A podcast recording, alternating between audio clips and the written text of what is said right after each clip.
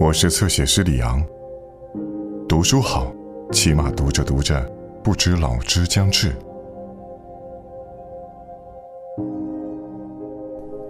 人心有多大，悲哀伤痛就有多大。有些人，你和他们打招呼说：“最近怎么样？”他们会说：“很好啊，谢谢你。”如果他们认为你真的在乎他们好不好，那就真的他自以为是了。一个人最难做到的事，是意识到自己并不是生活的中心，而只是在边缘。毛姆，作家笔记。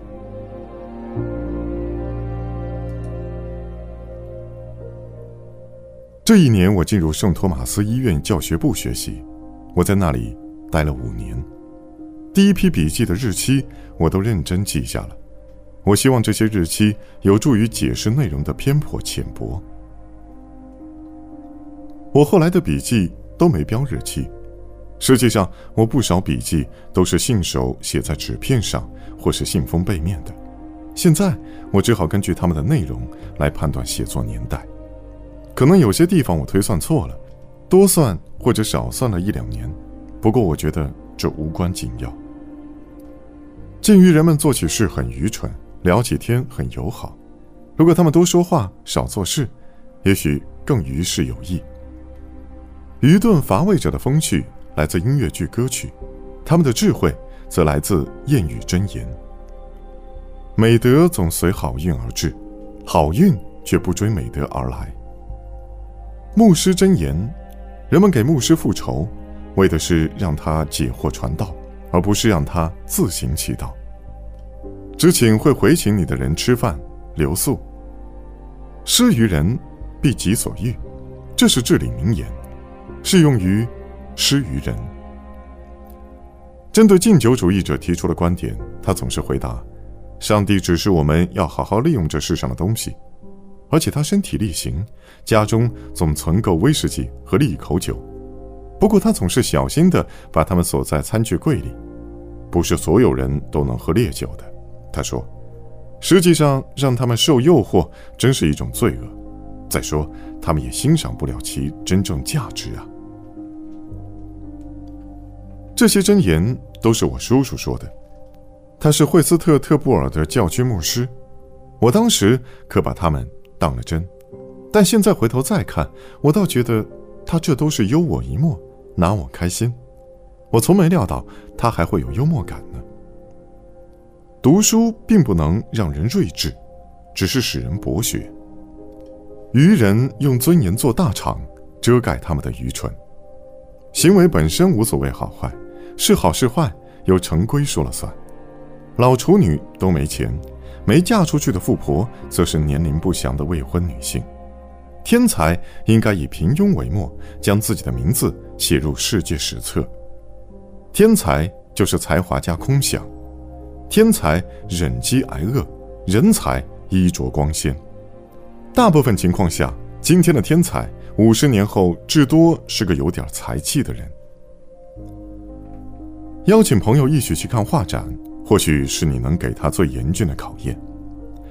大部分人去画廊，在门口就丢掉了谦恭礼貌，把他们和雨伞、手杖一起留在门外。他们走进画廊，已扔掉了平日的虚饰，将本性赤裸裸地暴露出来。于是你会发现，他们刚愎自用、轻率无礼、愚蠢无知、心胸狭窄。他们也不会设法掩饰对你的看法。而且多半，那看法都不怎么样。要是在这种情况下，还有谁能宽容地倾听你的意见，承认你的观点也有道理，那他就是个真朋友。不过第一件事儿，你完完全全相信我是友好的吗？你是不是对我的友谊坚信不疑，能让我和你谈些涉及个人核心隐私的话题？当然了，我亲爱的孩子。你有一颗无比真诚的心，再让人不爽的话，你这样的人也有权利说。接着说吧。布鲁克斯，他个头不高，肩宽腰圆，结实健壮，身材匀称。他的头型漂亮，鼻子挺拔，前额又宽又高。不过他的脸不大，尖下巴，不蓄胡子，刮得光溜溜的，他有一双浅蓝色的眼睛，有一点呆滞，大嘴巴，双唇厚而性感。他的卷发日渐稀疏，还留了长发。他举止优雅，气质浪漫。在剑桥的时候，他和一帮生活奢侈的有钱人厮混在一起，他们都觉得他的才智超群。他的导师和学院院长也都这么认为。他吃吃饭，读读书，学习法律，准备成为律师。最后的结业成绩是二等。到了伦敦后，他便穿起了昂贵的定制服装，养了个情妇，申请并获选进入改革者俱乐部。递申请的是他的朋友怂恿的，他们认为他有政治家的潜质。他的朋友都是些喜爱读书的人，通过和他们接触，他好似修了一门英国古典文学课，当然修得很轻松，很不专业。他欣赏乔治·梅瑞迪斯的作品，对三卷本小说嗤之以鼻。他一本不落地阅读每周发行的六便士小说，还读一些文学月刊和季刊。他常去看戏、听歌剧。他晚上若是不去剧院，就会去朋友家里，或是上老式小酒馆去，喝着威士忌，抽着烟，谈论生死、命运、基督教、书籍以及政治，直到深夜。他读了纽曼的著作，大受启发。他在布朗顿礼拜堂找到了天主教教义，深深吸引了他。然后他生了一场病，痊愈以后去了德国。在德国，他遇到的人与他原来的伙伴有着截然不同的追求和爱好。他开始学习德语，为此找来德语经典著作阅读。于是，继梅瑞迪斯和纽曼之后，他又崇拜起歌德。后来，他又去意大利。短期度假，立刻爱上了这个国家。他回到德国，又待了几个月，然后又回意大利去了。他读但丁和薄伽丘，但接触了一些热爱希腊罗马的古典作家的学者后，他发现他们并不看好他这种浅尝辄止的半吊子学习方法。他总是极易受到影响，别人的看法都会在他的身上起作用。于是很快，他便同新朋友看法一致，读起希腊语和拉丁语著作来。他称自己痴爱美，看到波提切利的画、阿尔卑斯山的雪峰、海上的日落，以及所有这些人人都欣赏、时时被赞美的东西，他会赞不绝口，但却看不见身边无处不在的清秀脱俗之美。他不虚伪。如果一个东西他真的喜欢，他便会由衷的、热切的赞美它。但只有向他指出什么东西是美的，他才看得见。他自己发现不了美。他想写作，可他既没精力，又没想象力，还缺乏意志。他动手很勤奋，却懒得动脑。过去两年，他一直在研究莱奥帕尔迪，打算翻译一些他的作品，不过至今只字未动。他长期独身一人，于是相当自负，瞧不起不懂文学艺术的人。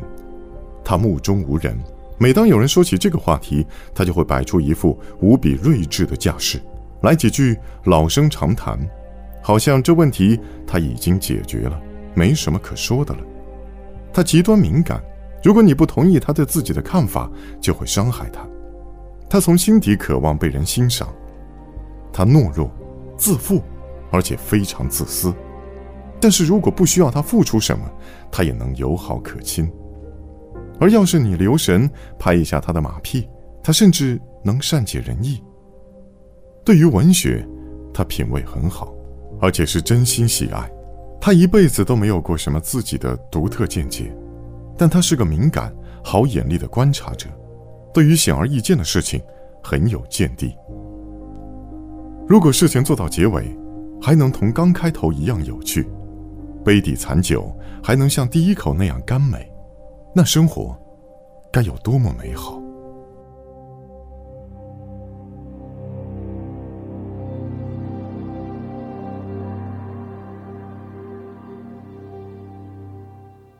更多精彩内容，请在新浪微博、微信公众号关注“侧写师李昂”。